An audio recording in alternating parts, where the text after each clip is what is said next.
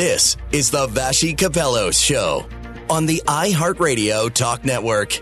Just a few minutes past the top of the hour. It is Monday, December 18th, one exact week until Christmas. I hope you had a wonderful weekend. Still a lot of news on the go. Uh, and so we're going to start right there with a quick rundown of what you can expect this afternoon and why we're covering it.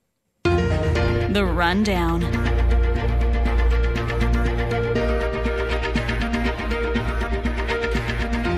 I'm going to start off with some news that transpired actually here in the nation's capital over the weekend that has some far reaching consequences. The RCMP say a youth in Ottawa has been arrested and they've charged that youth with terrorism related offenses uh, because the youth was targeting, uh, in relation, they said, targeting Jewish people.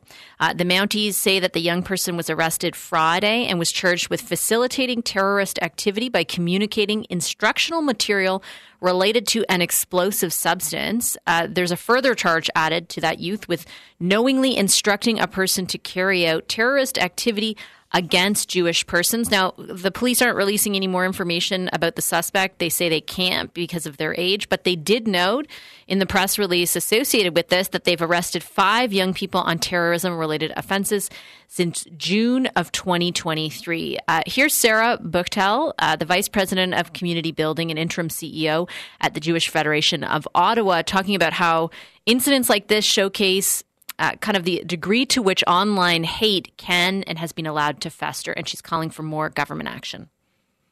Um, this particular incident shows that online hate has been allowed um, to fester, and we, we're calling on the government to take immediate and effective action to combat online hate. And I know it's complicated, and I know they're trying for a very long time to do this, but now is the time for them to act. The mayor of Ottawa also weighed in. Have a listen to Mark Sutcliffe. I'm grateful to the police for having averted this, to the RCMP and its partners for having done everything possible to uh, avoid this, what could have been a, a very horrible and horrific incident. Uh, but it is concerning that, uh, that this type of event was being planned here in our city. So, we have been talking about over the last number of weeks an increase in anti Semitism uh, in Canada. Uh, we're also, of course, talking about that in the context, the greater context of the war in the Middle East. And we've got a really important conversation to play with, play for you, I should say, in a few moments with the Minister of Foreign Affairs, Melanie Joly. Uh, she recently, of course, the, the country recently cast a vote in favor of a humanitarian ceasefire at the UN. So I'm going to kind of question her on that position and uh, the reason that Canada has taken that position. That interview is coming up, the first part of it, in just about a minute. I do want to also tell you about another very uh, significant situation brewing in Quebec where emergency room doctors have written a letter to the government basically saying the situation in the ER is out of control. Here is Dr. Guillaume Lacombe, the vice president of the Association des spécialistes en médecine d'urgence du Québec the situation just got worse and worse and maybe was put on ice. Right now, getting into a shift is having tens of patients uh, waiting on stretchers.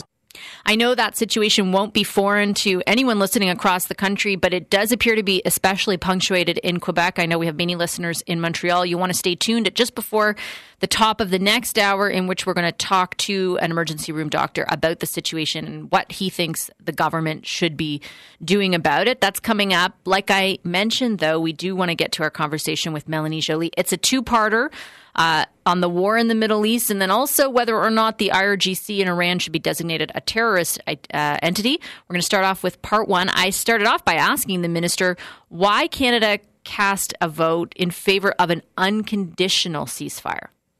Well, first and foremost, what we did, and we've been saying it for now a couple of weeks, the violence must stop. And we saw also that the humanitarian pause helped because hostages, nearly half of the hostages, Vassy, were able to uh, be released, and also more humanitarian aid was able to get in Gaza. And so we came up with this important statement with Australia and with New Zealand, where we said that uh, we needed to have a sustainable humanitarian ceasefire, which was conditional on hostages being released, of course, by humanitarian aid being able to allowed uh, in Gaza, and at the same time, also foreign nationals, including Canadians, being able to uh, get out of Gaza. We've also said that Hamas, being a terrorist organization, should not be involved in any future governance of Gaza because we believe that there is a path towards a two state solution, and we need to make sure that we get to that two state solution process. That statement you released, though, as you mentioned, makes a ceasefire, predicates it on those conditions associated with Hamas. However, at the UN, that's not what happened. There were amendments put forward that stipulated those conditions. Canada supported them, but ultimately Indeed. the UN voted them down your government still decided to support the resolution, which was free of any conditions. You did support a vote. You voted yes for an unconditional ceasefire. Why did you not just abstain from that vote? So we also registered an explanation of vote along with our vote, which included the conditions which I mentioned. So that is why our position at the UN is clear. We also worked with many other countries, including, of course, Australia and New Zealand, which had come up with the statement to make sure that we had the same type of vote. And we voted also uh, along 153 countries that supported it. We believe that the next steps should be clear in terms of what can be sustainable peace in the region. For too long, we haven't had the right parties at the table to give the right credibility for the creation of a Palestinian state living side by side in peace and also security with an Israeli state. And I do want to ask you about the feasibility of a two state solution. But on the vote, just because you say Canada's position is clear doesn't make it so. This you could have abstained from that vote because of your preference to see conditionality attached to Hamas, but you didn't. Canada made a very distinct decision to vote differently than it has in the past when confronted with the same issue. Are you saying that you don't support an unconditional ceasefire, but you did vote for one? I'm saying that we've been clear in terms of calling for a sustainable humanitarian ceasefire uh, with conditions. I've also, I think that we have to take, take stock of the situation evolving. Uh, Vassy, the UN Secretary General did something that was uh, that hadn't been done since the 70s last week when he called and triggered Article 99 of the UN Charter, calling what was happening in Gaza a humanitarian catastrophe. And so, as a country that believes in multilateralism, we have to take stock of that, and that's why we wanted to make sure that we had a clear position. At the same time, we know very much that this conflict has been a very difficult one to address with many, many subtleties, and that is why we did an explanation of vote. Is it Article 99 that changed?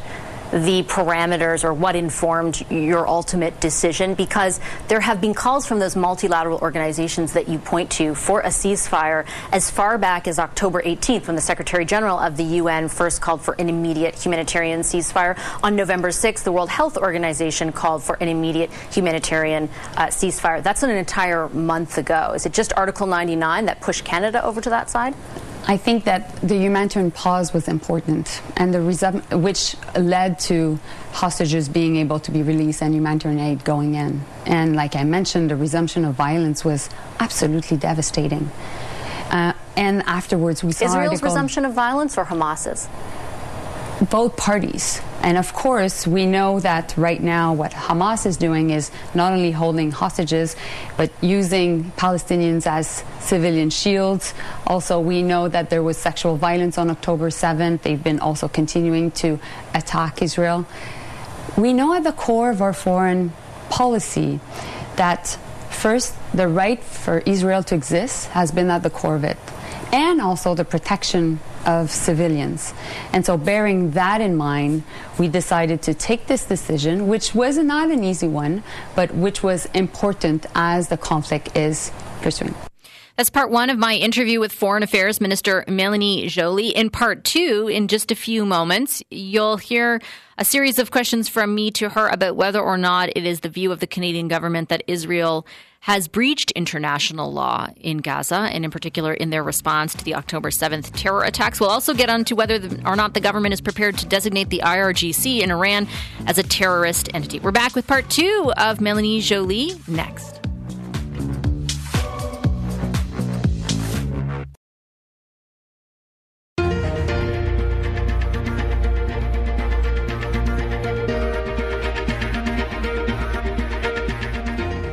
Welcome back to the Vassy Kapelos Show on the iHeartRadio Talk Network.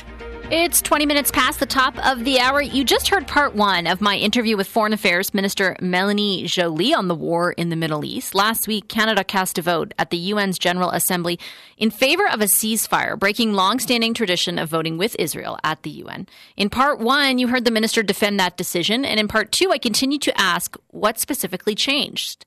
Is it the view, for example, of the Canadian government that Israel has breached international law in its response to Hamas's terror attack on October 7th? Have a listen. The October 7 attacks were one of the biggest terrorist attacks in the world, and definitely the biggest on Israel.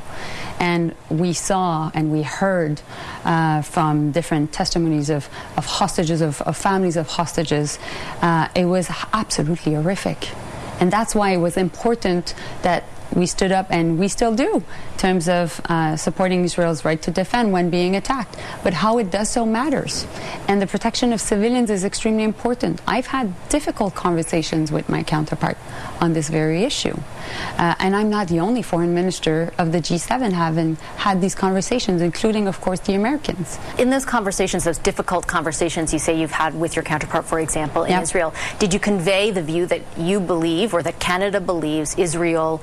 Uh, Israel's response to those awful terror attacks has not been commensurate or amounts to collective punishment or that they have not protected civilians to the degree they should, all of which would amount to a breach of international law. Because you didn't answer the specific question, which was whether it is the government's view that Israel has breached international law and thus that informs the vote you took at the UN. Well, there will be, of course, a lot of work being done by different organizations on fact finding, and of course, we will hold uh, perpetrators accountable, and especially, of course, Hamas. Uh, and I've been clear on this. On the question of having these difficult uh, conversations, the protection of civilians, of course, Vassy.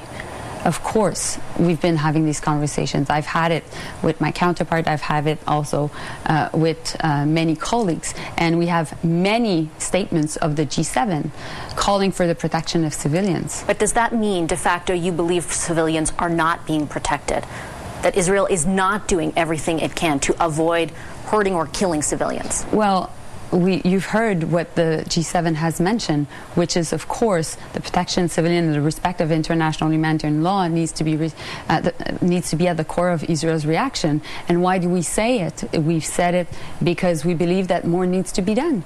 And indeed, so you don't believe that they're doing everything they can to protect civilians. I think that more needs to be done. We're at now at this point nearly at 19,000 civilians, mainly women and children, 70% being women and children that have been uh, that, that have died.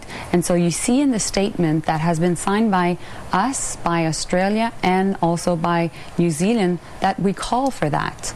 And we also believe that um, you know Hamas as a terrorist organization uh, is a threat to Israel. It is definitely a threat to the region. It is a threat to the world. And so that's why we want to make sure that as we continue the diplomatic conversations about peace and stability in the region, they can't be at the table. They can be part of the future governance of Gaza. Israel, though, says it's in a fight for its existence. You recognize that Israel has a right of to course. defend its existence. Yeah. Is it your view I, am still a little confused. You, you, want them to do more to protect civilians. They argue that they are, and that this is them defending their existence, defending themselves against a terror attack. Do you not think that is the case? I profoundly believe that as a state, they have to do what is absolutely necessary to abide by international law. And we'll continue to have these tough conversations, and that's why we sent a clear message at the UN this week. I wanted to also ask you about the feasibility, uh, as you mentioned, uh, your your efforts to pursue and help uh, the region pursue a two-state mm-hmm. solution. Uh, the ambassador of Israel to the UK most recently in an interview this week said it's impossible. Said that the, you know Israel is not in favor of a two-state solution. Uh, there are members of Prime Minister Netanyahu's cabinet who have expressed similar sentiments, perhaps even taking it further at points. I looked at the most recent public opinion polling of both Palestinians and Israelis. Only about a third of them support at this point a two-state solution. Do you actually believe one is feasible? There's no other choice and there's no other path. And uh, we need to have a constructive government in Israel that believes in the two state solution. And we need to have the right Palestinian voices, which are not Hamas, that believe in it. Um, It's been 30 years that uh, we've been talking about it, but there's been a lot of actions to undermine it, including on both sides. And I think as Western leaders, we have to reckon that we haven't ha- done a good job enough to bring this solution to the table. Talking about it, but not enough actions. So do you think, think, the possibility of it, though, after what has occurred over the last two months, is diminished even relative to where it was prior to the start, prior to Hamas's initial attack? You know what, Vassy? I think the contrary. Really? I Why? think I think because this this conflict is so difficult for Israel, so difficult for the Palestinians, so difficult for the world, not only in Canada, because we've seen the rise of anti Semitism, the rise of Islamophobia, and just the rise of tension. But that's the case here. That's the case in Europe. That's the case south of a border. That's the case in Arab countries. We are in amidst an international security crisis. So we need to take a chance on peace. You mentioned for peace to have a chance, Hamas cannot be at the table for those discussions. Iran funds and arms Hamas. Yeah. Why does your government refuse to list the IRGC as a terrorist entity? So I think just back, going back on Hamas, um, it is also very important that Hamas lay down its weapons. That's also part of our approach when it comes to Hamas. Uh, when it comes to Iran, we know that Iran is states, a state sponsor of terror. Um, and because there's clear links between their different proxies, including, uh, of course, we know Hamas. Um, uh, that being said, we have one of the most stringent and uh, and and tough approach in the world when it comes to Iran. But I'm committed to working particularly with the Iranian community and uh, particularly also with the PS752 families, which I've been in touch with a lot uh, on this issue because I know that the the the, the community is fearful of the IRGC. Yes, they are very much, and, yeah. and it's it's actually their. Um, their conversations with me, their ask of me, informing the question to you about why your government has, in the years even since PS 752, but now, especially in light of what's happened in the Middle East, refused to list them as a terrorist entity. You, in 2018, voted on a motion in favor in Parliament, in the House of Commons, to do just that five years later, you're the person who could make it happen yeah. and you're not. The community feels your government has not ever given them a specific answer about why not. Can you provide one right now? I think that we have to work on the best tools to do it. I think that we have to, meanwhile, continue to uh, assure the, the, the, protection of our diplomats, our military that can be in the region.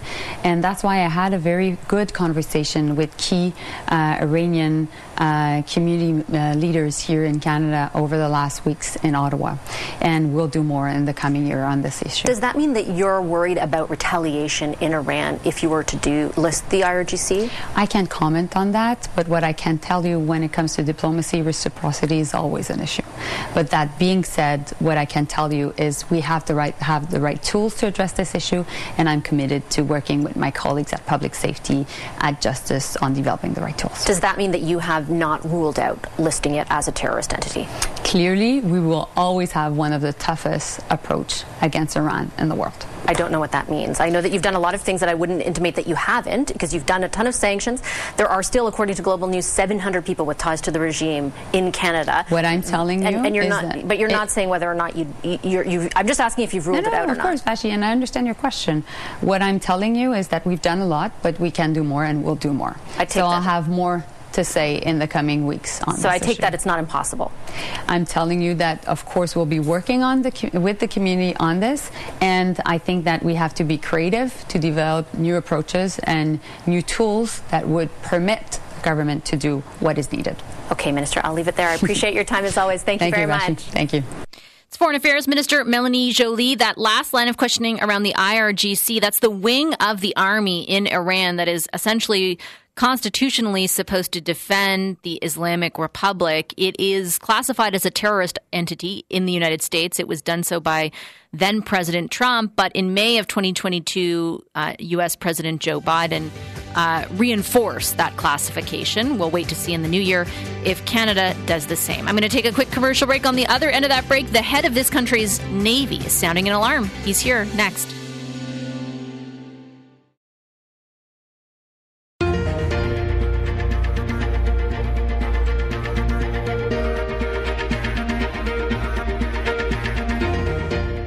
Welcome back to the Vassy Kapelos Show on the iHeartRadio Talk Network.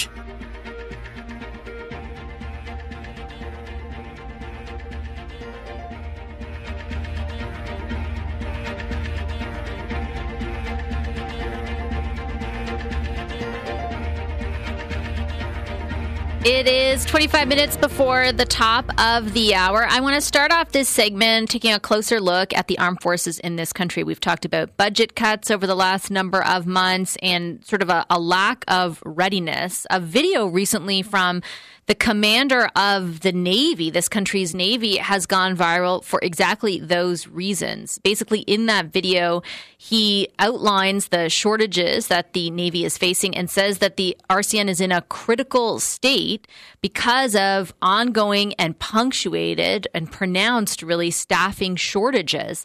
Uh, it's so bad, he says they're at risk of not being able to staff new ships, which are slated for delivery starting next year. Here's my conversation with Vice Admiral Angus Topshee about that. So the goal was to communicate internally to the Navy. We're going through a tough period right now. We've got to make a number of changes internally, and it was really a call to action to my team to sort of say, look, we've got to focus on these things. We've shown in the past that we can get through these difficult periods, so we need to do so again, and there's some key measures we need to take to do that. Was there any notice provided to the government or to the ministry that you would be putting that message out? Um, the government was well aware of the message. It's not. It's completely consistent with everything that I've been communicating throughout. I feel as though this minister, the previous minister, have both listened and respected to the views that we have, and it's a matter of you know the Navy needs to be able to continue to deliver for Canada, and this is how we're going to get about doing it.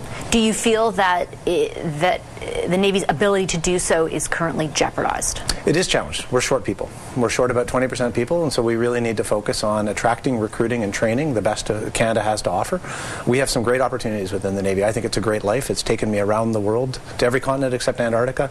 Um, we have adventures every day, and we have to serve the country with a real purpose. So I think it's a great opportunity. Unfortunately, we just we're not getting in front of enough Canadians to, to get them to see the the benefits and the opportunities that come with serving in the Navy. Given the the sort of uh, severity of the issue and the degree to which you are short, do you anticipate that personnel problems could be fixed in time for delivery, for example, of the new ships that we are anticipating? Yeah. So one of the things that's in the video is a talk about how we're going to reshape our entire focus on human resources, right? So how we divide up all of the jobs and tasks within the Navy into our various different occupations, how we do all of our training from initial entry training through to the 10 to 15 year mark in a career. How do we make sure that we can accelerate that as quickly as possible to get the sailors that we need at the levels of experience that we need, but to do that in a manner that's safe and ensures that they are fully qualified and ready for the jobs they need to take on. Do I take from that that you do think it's possible to have those ships properly manned, for lack of a better term? Yeah, I do. Uh, it is. Uh, so it's not a small task, and it begins by making sure we bring in enough people. And so we need at least 1,200 people to join the Navy every year. And we've launched the Naval Experience Program, which is a one-year program. It's kind of like a, a paid internship, $42,000 to join the Navy, get a sense of everything the Navy has to offer, do the regular eight weeks of basic training, followed by four weeks of Navy-specific training, and then an exposure to everything on both coasts in Canada, all of the different jobs, and to see if that's the right fit for someone. And at the same time, we get to look at those people who've joined and see if they're the right fit for us. Are their values and ethics aligned with ours? Um, so we've got 100 people recruited through that program so far. We haven't hit the one year mark where we'll really start to see how many of them are interested in continuing to serve, but we're hoping to keep about 80% of them. So 100 people out of the 1,200 that you need every year. What else would you recommend to fill that gap? So the Canadian Forces Recruiting Center is still the bulk of our recruiting. Yeah. So they're still trying to deliver the 1,200 people that we need. The Naval Experience Program is just an, uh, a pilot project to see if there's other ways of attracting people. And but so what, I guess what other way, I'm asking sort of against the backdrop of the, the, the stuff that's in place now yeah. isn't cutting it. So what more would you like to see done outside of that one program? So I, I think we need to look internally, and we are looking internally to make sure our processes are as efficient as possible. So some of the things, our common enrollment medical standards, so the, the medical uh, grade you need to reach to join the military is actually higher than what you need to continue to serve in the military. So that's one of the things that the Surgeon General and his team are looking at to make sure that it reflects where we're at right now. Has it reflected the current changes in medical practice? So there are some things that we assessed a while back were not consistent with service that actually we probably can manage. They're not the same sort of chronic conditions today that they were in the past. So someone who has those probably could continue to serve. You, you mentioned also in this video that it isn't unique to the Navy that you're dealing with issues around personnel, right? That the armed forces, that the armed forces as well as the air forces are, are facing similar issues. We've been waiting almost two years, I think it's 20 months now, for a defense policy review, which is in part, we've been told, going to articulate uh, more specifics around a strategy to address that have you been has your input been uh, given to that? Like what what do you think we should and can anticipate out of that whenever it does come? So i think the defense policy update will re- reset what the government's position is on defense and what exactly they want us to really focus on. The bigger things are a lot of these issues we need to already be addressing ourselves. We have these levers within our control within the canadian armed forces and so we need to be making sure that we're using all of those that we're changing the way we do business to attract and, tr- and recruit canadians faster. The minister was asked about your video, uh, Defense Minister Bill Blair, and he said that uh, the exact quote is, I wouldn't define the situation is dire at all. How do you respond to that? So, if you, re- if you, remember, the first part of the video is that we may fail to meet. Our intention is to continue to meet our commitments under what we call the force posture and readiness, the number of ships and platforms that the Canadian Navy is required to have ready and be able to deploy annually. Our goal is to meet those. The point of the video is to say, look, there's a couple of things. If they don't break rate, we're going to struggle to do that. So, we need to make sure that we're focused intently on those things and we continue to deliver. Has there been a year in recent memory where you've been able to recruit 1,200 people to join the Navy? No. So why do you think it's possible going forward? Because we're trying new things. So we are reforming our recruiting approach. The Naval Experience Program is showing us that we're attracting different people. And so one of the things we've seen, it used to be that people walking into a recruiting center, uh, only 6% of people expressed any desire to join the Navy. Now we're seeing 20% of the people walking into recruiting centers are saying they're interested in the Navy. We used to attract somewhere around 6 or 7% visible minorities and Indigenous Canadians. Now we're attracting 20%. So we know we're tapping into new groups. And I think we're going to continue to see that. So we just need to get the word out that this is a great opportunity for Canadians. And are you convinced? You mentioned you have the levers. Are, am I to infer from that, that that you feel like the Navy on its own, or the armed forces on its own, the military on its own, separate from government investment, government initiative, can accomplish what you're setting out? So you know, no one would ever say no to more money, but the thing is that we have a lot of things that we can control ourselves, and until we've exhausted everything we can do, uh, we need to do all of those things. More money is one thing. Less money is what the, the armed forces is confronted with now. What is your uh, your thought? What are your thoughts on that? So it depends on how you look at it. So the capital budget is actually growing. We're in the midst of the largest recapitalization in the Canadian Navy's history in peacetime, and so the overall defense budget is actually going up. It's the various different aspects of it are being reduced. So you don't feel any pinch. So uh, again, I can always use more money, but the thing is that my job is to take the resources I'm given and meet the requirements of Canada with those resources. Okay, Vice Admiral, I'll leave it there. Thank you very much for your time today. All right, thank you. That's Vice Admiral Angus Topshee. He's the commander of the Canadian Navy. Here's a little sample of what he said in that video we referenced off the top that went viral on YouTube. The RCN is in a critical state, with many occupations experiencing shortages at 20% and higher. There's a simple reason for this. Despite their very best efforts, CFRG has not delivered the required intake for the RCN for over 10 years.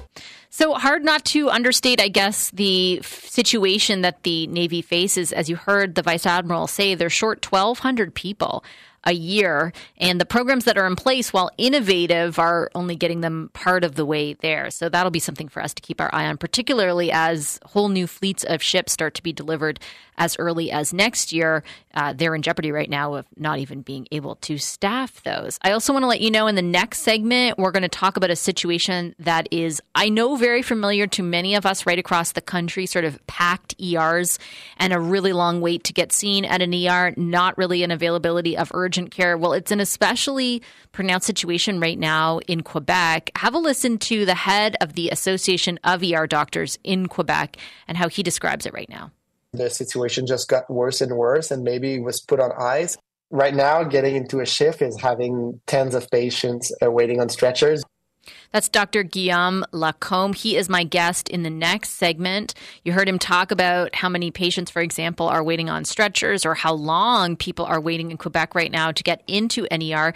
That association that Dr. Uh, Lacombe is the uh, head of or one of the, the vice presidents of actually sent a letter directly to Quebec's health minister saying that the situation is out of control. Dr. Lacombe will be my next guest to talk a little bit about what exactly that means um, and how the government can go about addressing it. We're back in just a moment with that conversation.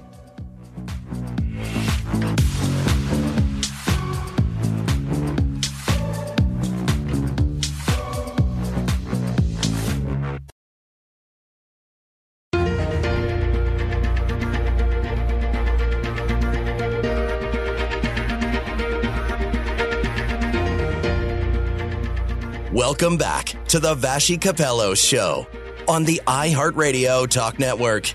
The nurses are working hard. Um, they're trying to maintain the best care possible for their patients, but uh, we've been swamped. That's Navid uh, Hussein, a nurse at the McGill University Health Center's mental health mission, talking there about the uh, general level of, you know, as he said, swamped, of overcrowding in that area. And those comments come after the Association of Doctors in charge of Quebec's emergency room sent a letter to the province's health minister sounding their own alarm, saying the situation in those ERs is, quote, out of control. The vice president of the Association des spécialistes en médecine d'urgence du Québec, uh, Dr. Guillaume Lacombe, is here now to talk about that letter and the impetus for it. Dr. Lacombe, pleasure to have you with us. Thank you for making the time. Thanks to you. Uh, why, uh, sir, did, did the, the doctors in this association feel like it had gotten to the point where you needed to specifically write a letter to the health minister about it? So first of all, the letter actually comes from the Regroupement des Chefs d'Urgence, which is a, a, group of the emergency department chief all around, around the province. So um, they actually wrote that letter because the situation has been getting worse and worse. It's been, you know, it's it's been bad for months on end and even year, a year. But uh, in the last few months, it's really got worse. And now we've seen in the last few weeks uh, we've seen cases of patients dying in waiting rooms, uh, which were actually covered in the media, and the situation is not good. And uh, a lot of people were wondering what was actually being done by the government at this moment to address the situation. And, uh, and I'll talk in a second and ask you some questions about what, what can be done. But I wondered if we could also, sort of, for our listeners who live in other parts of the country, who, mm-hmm. you know, everyone's dealing um, right now. I don't think it's a foreign story to anybody, the idea that the ERs yeah. are full. But what what specifically are you seeing, um, and and and how would you describe, for example, in your ER, what it's like right now? So, I mean, right now, I'd say a normal day is about 180 to 200 percent of occupation uh, on the stretchers. So that means that we have 33 stretchers on, you know, uh, theoretically, uh, but we got like 60, 65 patients um, waiting to be admitted or, or, having treatment on stretchers. But that's that's not accounting for the waiting room, which is uh, it's as it's been full. It's never been that full. So we, you know, you get in a shift, you get 40, 50 patients waiting to be seen, and that's very hard for everyone working and doing their best. Because uh, in that situation, it's hard to make sure that uh, all the patients get the optimal care they deserve. I can only imagine. Um, and and is it is it primarily because uh, a lot of people are there who can't find care elsewhere, or is it that there are just more volumes of more really sick people?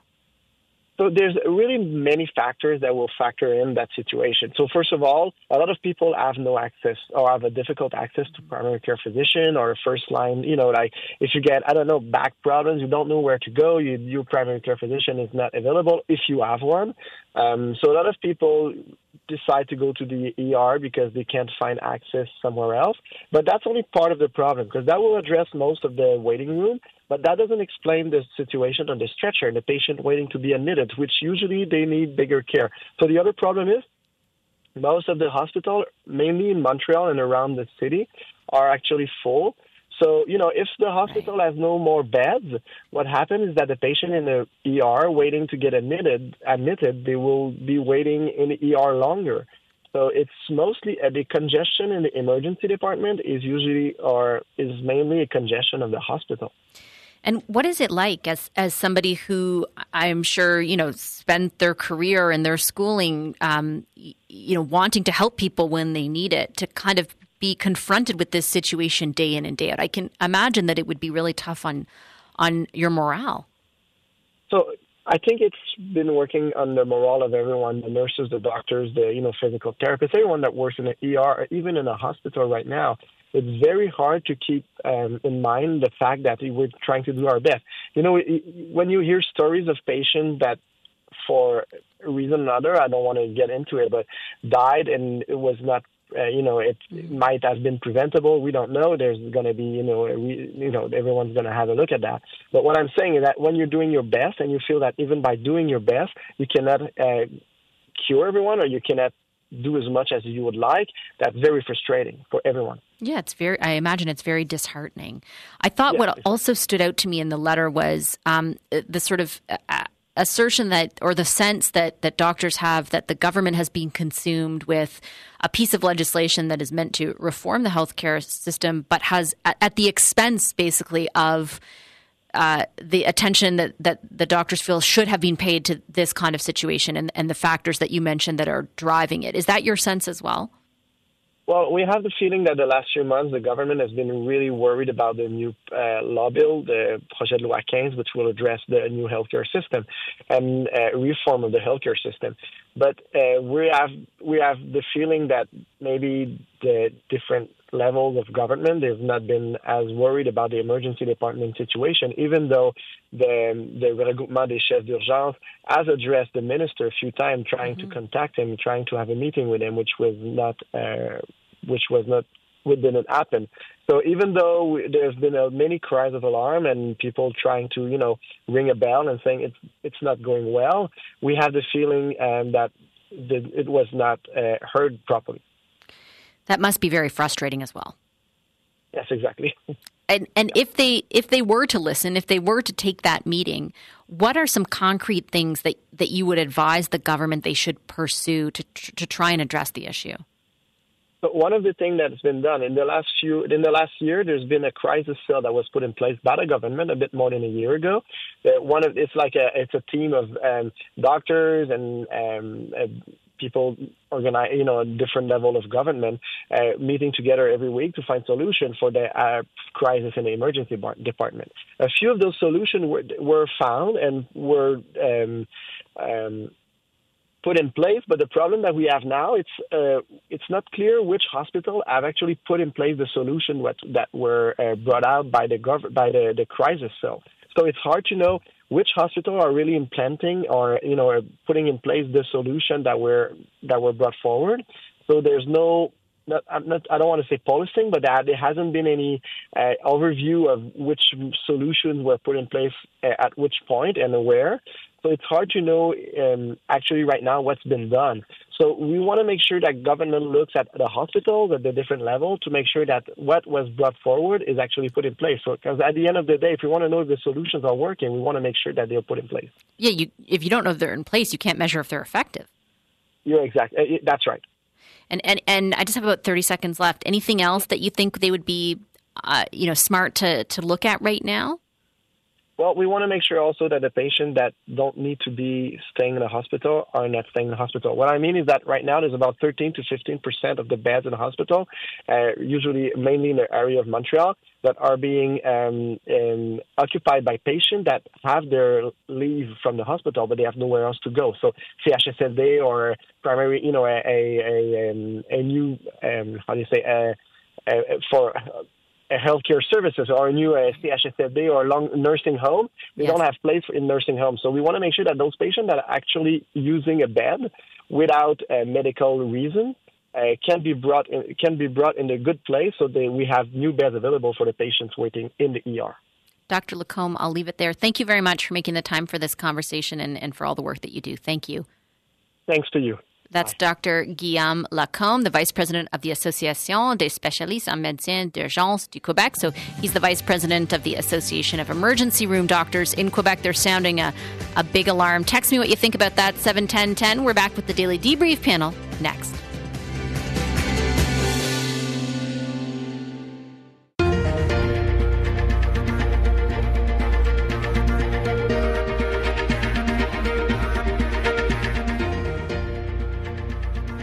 This is the Vassy Kapelos Show on the iHeartRadio Talk Network. This conservative leader has no long term vision for this country. Is that prime minister that is burning a hole in the pockets of Canadians? Higher interest rates are painful. Credible allegations of a potential link between agents of the government of India and the killing of a Canadian citizen. Why do we need a special rapporteur? What does this rapporteur even do? It sounds like a fake job. It's not helping Canadians have confidence in our democracy and electoral system, and it's why it really cries out for a public inquiry. Just a little sampling, uh, a week away from Christmas, of the joy of the last year politically. Lots of highs and lows for political parties and lots of big political stories. Let's talk about that with the Daily Debrief panel. The Daily Debrief.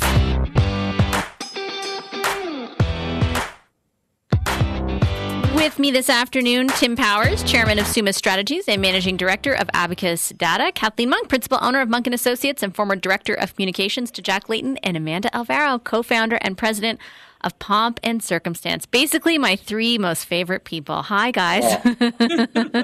Is this like I'm- a Hi, reunion Vassy. tour, Vassy? Is this a reunion tour? I'm so happy to have all three of you here to talk about what the biggest, in your view, what the biggest political story of 2023 is. Since uh, it's Amanda's first time here, we're going to start with you, Amanda. What was the biggest story of 2023 from where you sit? Well, thank you. I think for me, the biggest story is also the saddest story, and that is uh, the story politically of sort of the rise of the Conservative Party and uh, the seeming fall of the Liberal Party over a series of months. So, this really downward trajectory of public support for the Liberal Party, and maybe more specifically for the Liberal Party leader. Um, well, we saw at the beginning of the year a virtual unknown, Pierre Poilievre, really rise up in the polls and take his party with him almost to Harper levels. And we can talk about the myriad of issues and factors that went into that obviously, high inflation and high interest rates and cost of living, but the ability really of the conservatives from a communication standpoint to hone into the angst and anxiety that people were feeling around pocketbook issues and affordability issues and peg that on the shoulders of the Liberal Party and probably more specifically Trudeau has just turned into an incredible rise of support for them.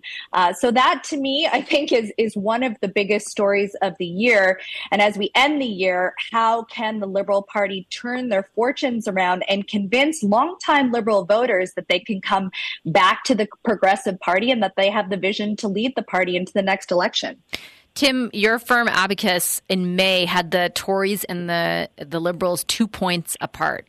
Uh, they're now there's been a bit of a swing at the end of the year, but essentially there's still double digits now be- between the two parties. Do you think that is the biggest story of the year?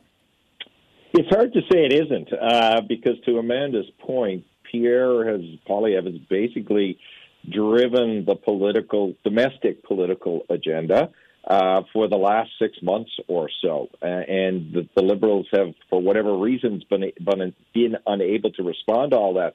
I mean, Vassy, you would have been hard pressed a decade ago to find anybody beyond Pierre Poilievre and the Conservative Party who would believe that Pierre Poilievre was now, albeit still two years away, 18 months away, on the cusp of becoming prime minister and having right now, again, it can change, this degree of popularity uh, with uh, with enough Canadians to make that possible. Um, you have to give him credit, I think, for uh, the work that he's done. Amanda talked about some of the things he's he's managed to do in terms of connecting with people. And yes, he's had some mistakes, particularly a few in the last couple of weeks. But by and large, um, he has had a almost error-free year, and that's uh, that's unusual. He's got a long way to go yet. Uh, but I think you would have would if I had told you uh, last year this time that Pierre Poilievre on December what are we 18th 2023 would have at, at, at a minimum a 10 point lead over the federal liberals you would have thought I was into the beer I brew and I would have been maybe right a little bit, but uh, Ka- Kathleen, do, do you think that's true? Like, I, I, I think you know Tim has a point. Like, who would have? I, I think people who support him would believe that they they would be where they are, but I'm not sure everyone would have been convinced of that a year ago, and it's something that's you know you can't really deny now. No, for sure. He's had a first great, what is it, 18 months as leader. Uh, he's really uh, done a great job and gets top marks for that. But I think when you look at your question, you know, what's the top you know, the key word in the sentence is what's the top political story or what's the top story? Because if you're looking from a political lens, from those of us who are all geeks who, who watch federal politics day in and day out, sure, you might, you'd have to say that Pierre's story and the drop of the liberals was, was the top um, headline. But from a Canadian's perspective, average folks living their lives day in and day out, I think for sure the top story's got to be the affordability crisis overall. I mean, they're not talking about uh, Pierre Poilievre, but they are talking about the the cost of a cauliflower or how their box of cereal is now a lot smaller but costs a lot more. So I think you know, uh, you know, I would defend that the top story, which then turned into a political story, was in fact the affordability crisis. So you know, the the concerns that Canadians had around the cost of groceries or or housing for sure, or even the cost of gas led to some really interesting political machinations. And Amanda spoke to that and how Pierre Poilievre has been able to kind of like take advantage of the anger and the frustration. But it was also really interesting to see, you know, just how those grocery store CEOs got called onto the mat three times this year. I mean, that was pretty remarkable. And, uh, and so I, I still think that's the top story because despite the fact that those CEOs kind of defended, uh, their profit, uh, lines and, and said they were following the book, I think Canadians were so angry that they demanded that their politicians act. And so whether it was calling them to committee or doing things like getting the GST rebate uh, to help folks with their groceries, even the new competition uh, uh, legislation that's being put forward, these were all driven by Canadians' anger around the affordability crisis. My sense, though, from a political perspective, I think there's like a huge nexus between what happened in the polls and that cost of living mm-hmm. crisis that Kathleen references, Amanda. My sense is that, you know, whether Kathleen may say it's like the, the Tories taking advantage of it, you may agree. They, they, they acknowledge the severity of the issue much earlier than the government did, though. And it seems to me that that informed a lot of the level of support that ended up going the Tories' way and, and away from the Liberals. So, my question to you is um, mm-hmm. the Liberals have started to try and counter that, certainly with a lot of announcements, but until recently didn't see a lot of traction. What, what do you anticipate from them it, eh, going forward in that vein?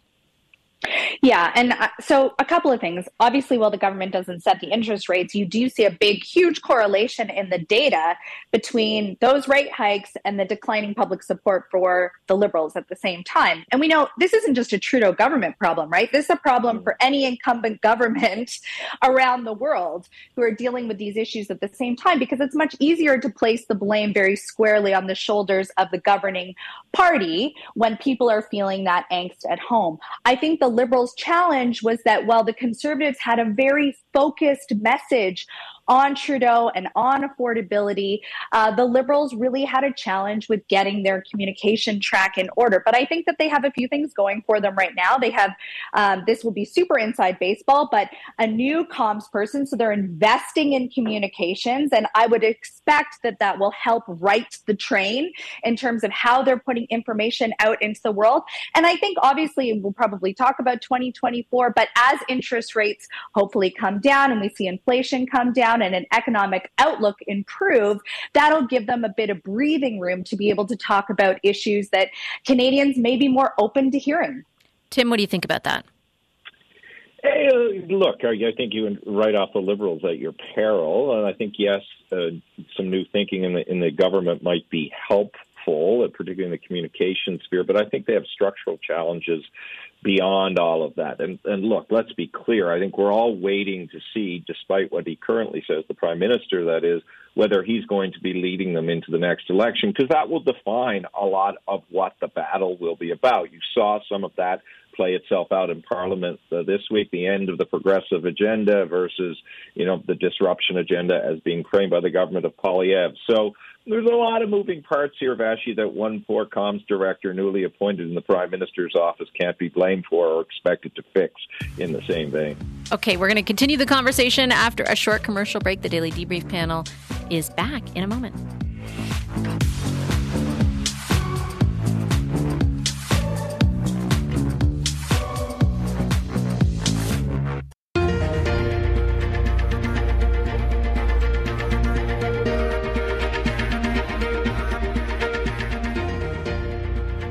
Welcome back to the Vassy Kapelos Show on the iHeartRadio Talk Network. We have been so fiscally responsible over the past years. We have room to respond if there is no more to do. This is someone who's doubled our national debt. He's added more debt than all previous prime ministers combined. We know that people are struggling with the cost of food. And we know that the Liberal plan to ask CEOs nicely was a failure. We're in solution mode. We'll be, uh, I've been telling the CEOs to meet me in Ottawa next week. We're going to have a focus on home designs that are cost effective, labor efficient, and energy efficient. Housing costs have doubled. Rent has doubled.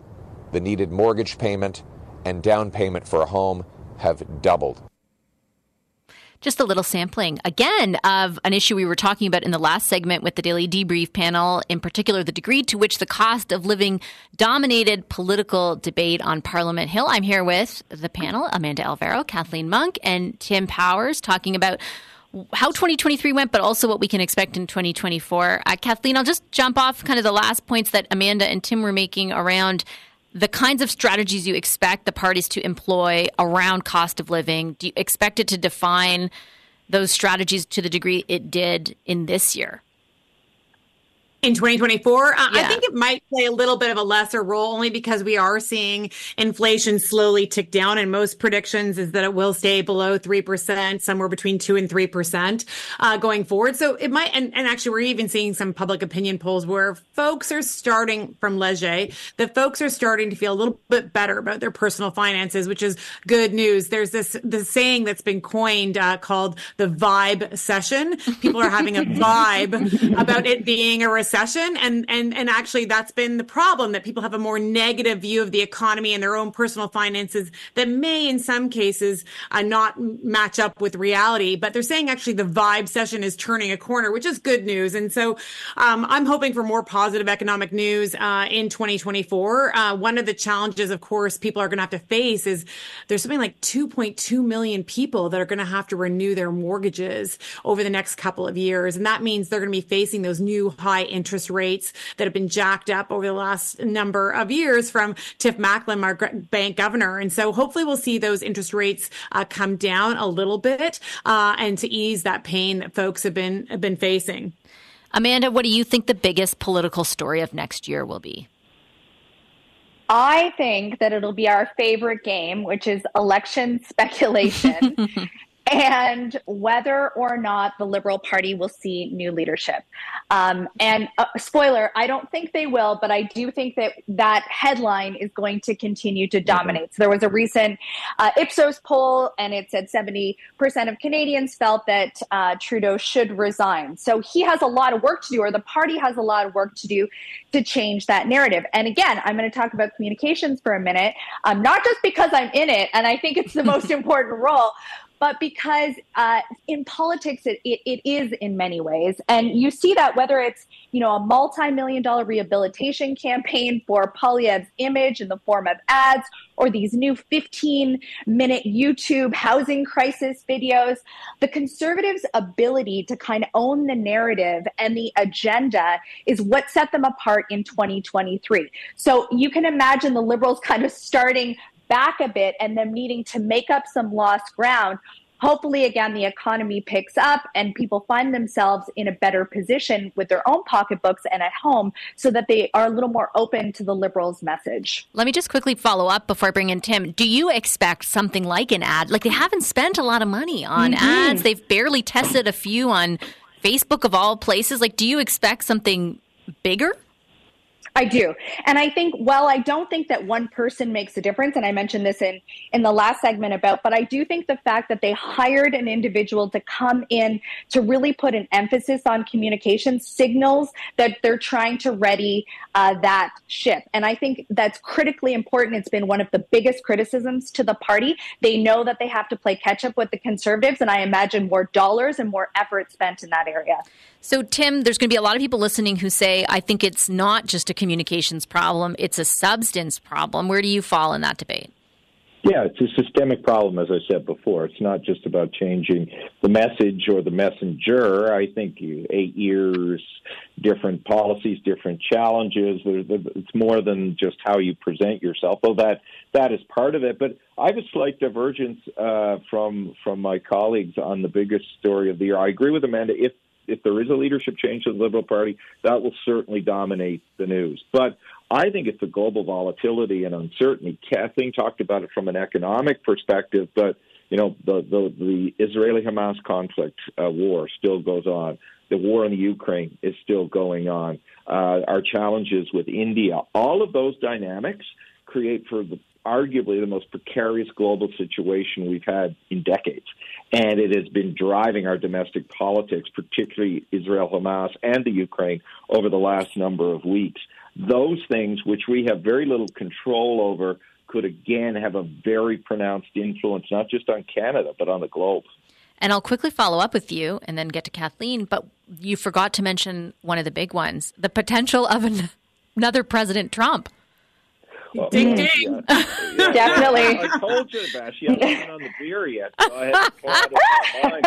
I mean, yeah, that, if that happens too, I, I, I'll be re- reinvest in uh, my alcohol-free lifestyle by going heavily into it. No, not encouraging anybody to drink, but yeah, that that could be a another wild card should the Grand Orange return to the national, international stage. I think even Kathleen, in the absence of a win from him, if he is the Republican nominee, uh, we're in for a number of months where that will dominate a lot of the sort of politics, I think, here on the Hill, even. And we've seen some indications of it lately where the liberals are calling uh, Pierre Poilievre like a MAGA conservative. And, so, and he's not even the nominee yet. Yeah, and and we saw statements from uh, the candidate Trump over the weekend that were really, really dangerous. Basically, calling immigrants to the United States uh, that they were infecting the, our bloodline, um, and and we saw not only the White House uh, reacting to that, but I can see in the future where other progressives in Canada will also react to him as candidate um, for the Republican primary. Never mind his actual candidate for the president, right? So the whole primary will continue all next year for quarter one and quarter two. Really, we're only going to know that he's officially the Republican candidate by about June, I think it is. And so the chaos and turmoil that we know Trump is so you know, successful at doing it, dominating the media oh, airwaves, he'll do again. And that will definitely infect our politics here in Canada.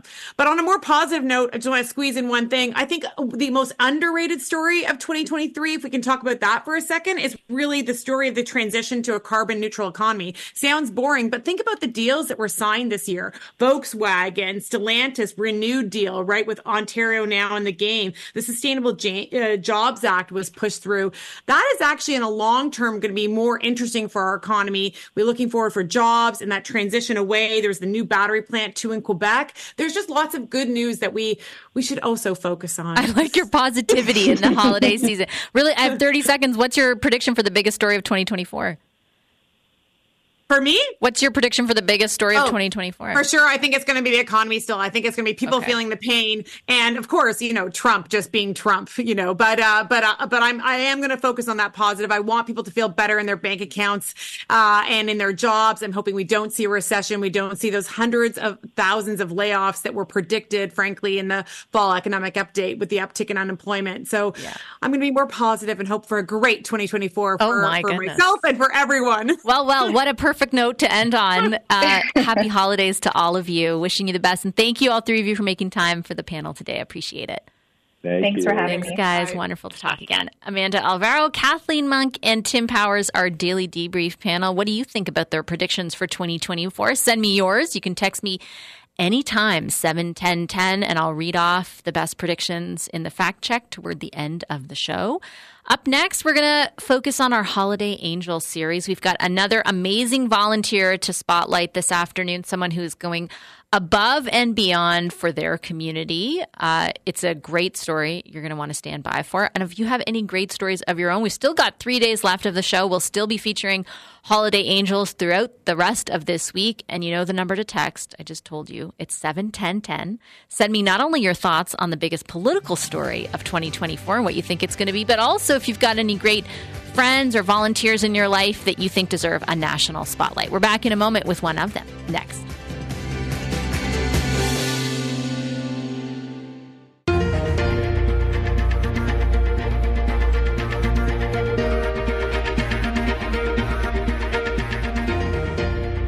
Welcome back to the Vassy Kapelos Show on the iHeartRadio Talk Network. It's 25 minutes before the top of the hour. We are exactly one week away from Christmas, kind of all into the holiday season now. And it's a great opportunity for us here on the program to highlight some of the amazing people uh, right across this country who are doing uh, some really impactful things with their time, who are volunteering their time or helping out uh, large swaths of their community. And my next guest is no exception. We're going to get to our holiday angel. Holiday Angels. So we asked all of you to send in your suggestions for these amazing volunteers or these amazing people, and we have uh, gotten a lot of them, including today's guest, Jeffrey Ng, is the executive director of the Gore Park Community Outreach. Hi, Jeffrey. Great to meet you. Hi, Vassy. Thank you for inviting me this afternoon. Thank you very much. No problem. I'm so I'm so happy to have you here. Tell us a little bit about uh, what Gore Park Community Outreach is and what you do we we were actually born out of the COVID lockdown, and uh, there was a call out for frontline health workers, volunteers, and you know, me and five of my friends, we just decided, you know, to take up the challenge and help people within our community, uh, not knowing that we were just going to do it for eight weeks, knowing that hmm. COVID will be over, uh, not knowing that that almost two and a half years later, and with 130 volunteers and serving over 800 people every week, uh, this has become a real, uh, a, a great story about people caring for one another. That is a wonderful story. Tell us a little bit about. So, so my understanding is basically all week you and 100 volunteers, you pick up donations, you cook meals ahead of Saturday, which is when uh, you're able to help out a number of guests. I think this this Saturday you had a record 810 people. That is correct. Yes. That's amazing. And tell us a bit about the process. How do, how does it work? So what we do is uh, we we are a um, uh, a non not for profit charity. Uh, we are strictly volunteers, so we don't have any admin costs. And every week we go to stores and factories, and we, we in a way we rescued food that are still good so we, we take them, we we sort we, we kind of you know uh, repurpose them, and we share, we cook, we, we, we help as many people as we can uh, with the donations we get. And uh, 810 people. What what is the average like on a Saturday? The the average uh, this time last year, just to, to put matters in context, we were serving around 350. And what do you attribute to the um, increase? Is it is it an increased need or, or a combination of increased need with, with an increase in capacity among you and the volunteers? I think a little bit of both, but I, I think I think it's more of the hardship of our fellow Canadians right now. Uh, you know, as you know, if you listen to the news all the time, you know things are going up, rents and everything else. So a lot of our our fellow, you know, citizens are having just having a hard time uh, putting food on the table and making both ends meet. And we were given this opportunity to to to be able to, to be able to serve people. And we just tapped into a lot of the resources that are within our community anyway uh, that would otherwise go to landfill. So we we basically we resource it repurpose it and we're able to you know to create something um, you know basically just out of nothing and be able to help so many people it's really amazing. How, are you surprised, or, or were you over the last two and a half years at the response from the places you go, for example, to, to get the food, or the number of volunteers that you've been able to amass?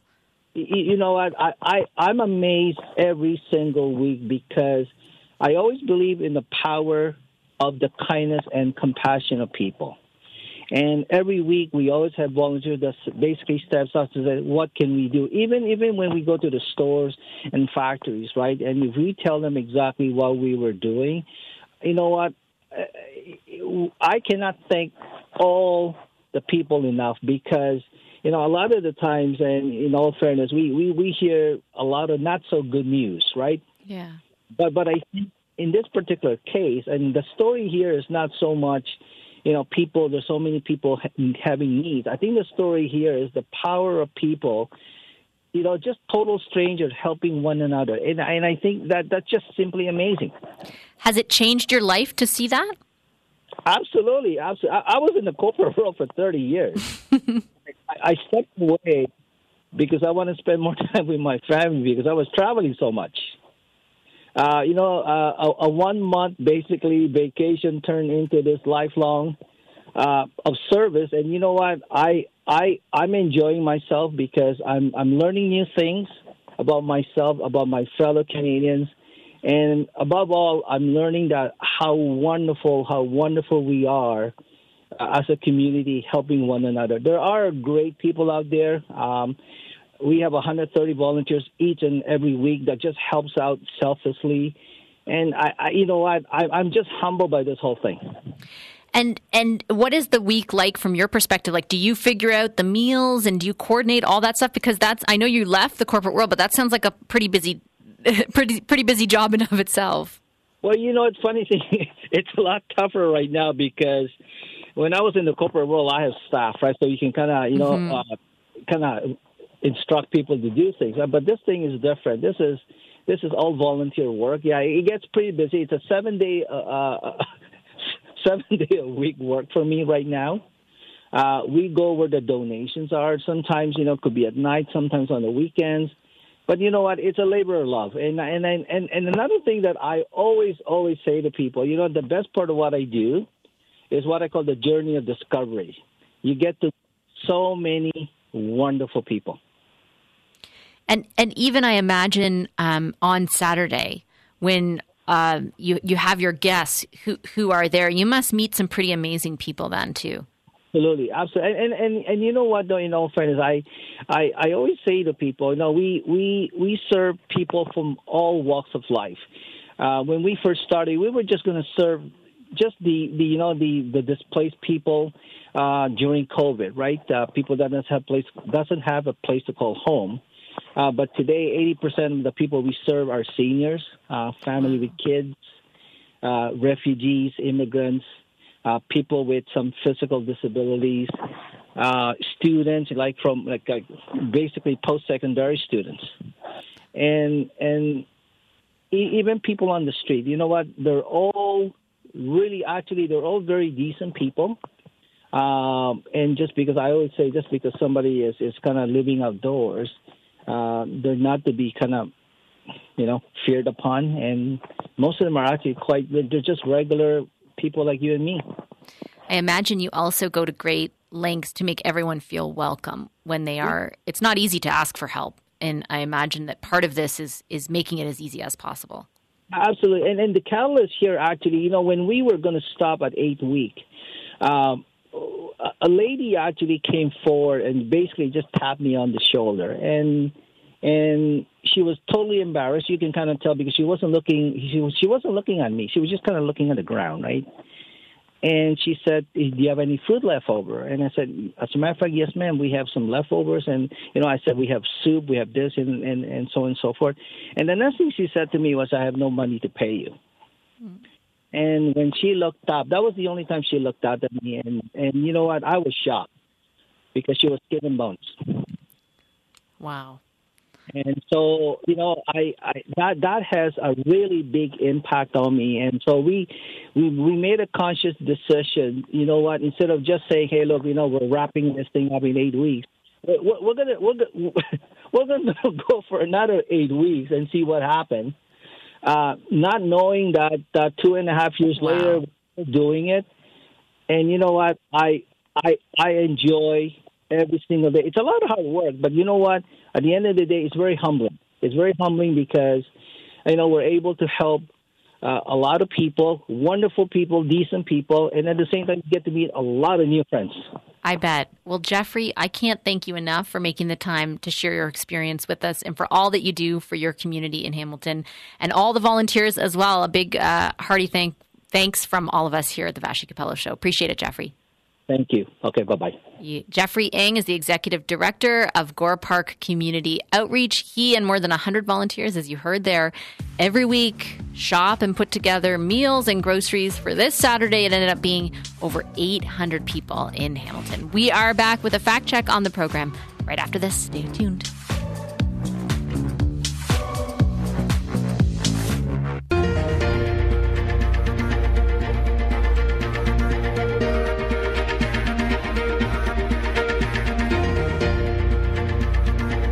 Welcome back to the Vassy Kapelos Show on the iHeartRadio Talk Network.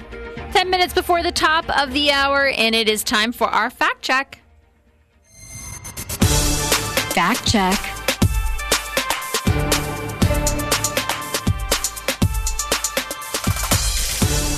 Right, I'm going to start off with the situation in Quebec. We interviewed uh, the head or the vice president, rather, of the Association of Doctors who work in emergency rooms. They've recently sent a letter to the province's health minister, Christian Dubé, outlining what they say is a, a critical situation right now. They say that the situation, in fact, in ERs across the province is, quote, out of control. Uh, I'll add some statistics to uh, basically what has been laid out. In particular, Dr. Lacombe, who is on our program, highlighted the situation in and around Montreal.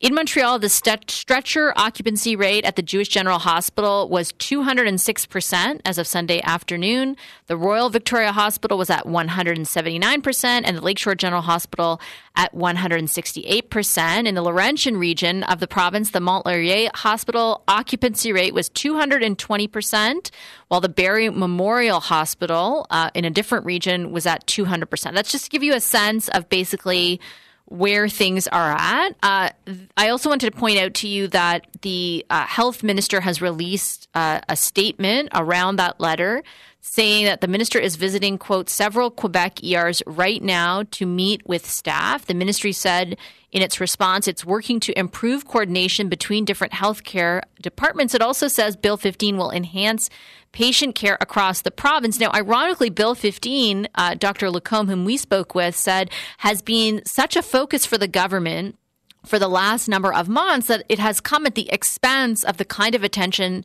doctors and nurses and healthcare staff want the government to pay to the situation in ERs, which they say has been bad for a while, but has been particularly worse over the last number of weeks. Curious, uh, Dr. Lacombe, on that. You know, it's it's been bad for months on end and even years, a year, but uh, in the last few months, it's really got worse. And now we've seen in the last few weeks uh, we've seen cases of patients dying in waiting rooms, uh, which were actually covered in the media, and the situation is not good. And uh, a lot of people were wondering what was actually being done by the government at this moment to address the situation. So I pointed out in that interview with Dr. Uh, Guillaume Lacombe that you know a number of provinces are dealing with big issues in ERs, and from my experience, kind of interviewing people in those provinces, there are two reasons informing the delays and the, the lack of uh, available care. One is people are sick and there's a lot more of them. But two is it's very difficult to find um, somewhere to go other than the ER. That a, a lot of time, and I've certainly had this experience with my own son he's sick enough that he needs to be seen, but there's like nowhere to take him. The family doctor isn't working or doesn't have any availability, or the hours are very, uh, you know, limited to a certain part of the day. And there's not really anywhere you can go for walk ins or urgent care. There's a select amount of places, but not enough to deal with, with the full population and, and the fullness with which they are feeling their illnesses. And so they end up in the ER. And that is something Dr. Lacombe says he's seeing in Quebec as well.